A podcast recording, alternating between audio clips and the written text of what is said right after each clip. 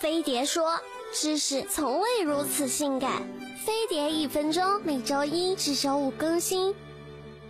男朋友最近爱上了喝茶，可这茶杯用久了，茶垢也越来越厚，他还一个劲跟我说洗不掉。哼，愚蠢的人类，这种小事还得我来教。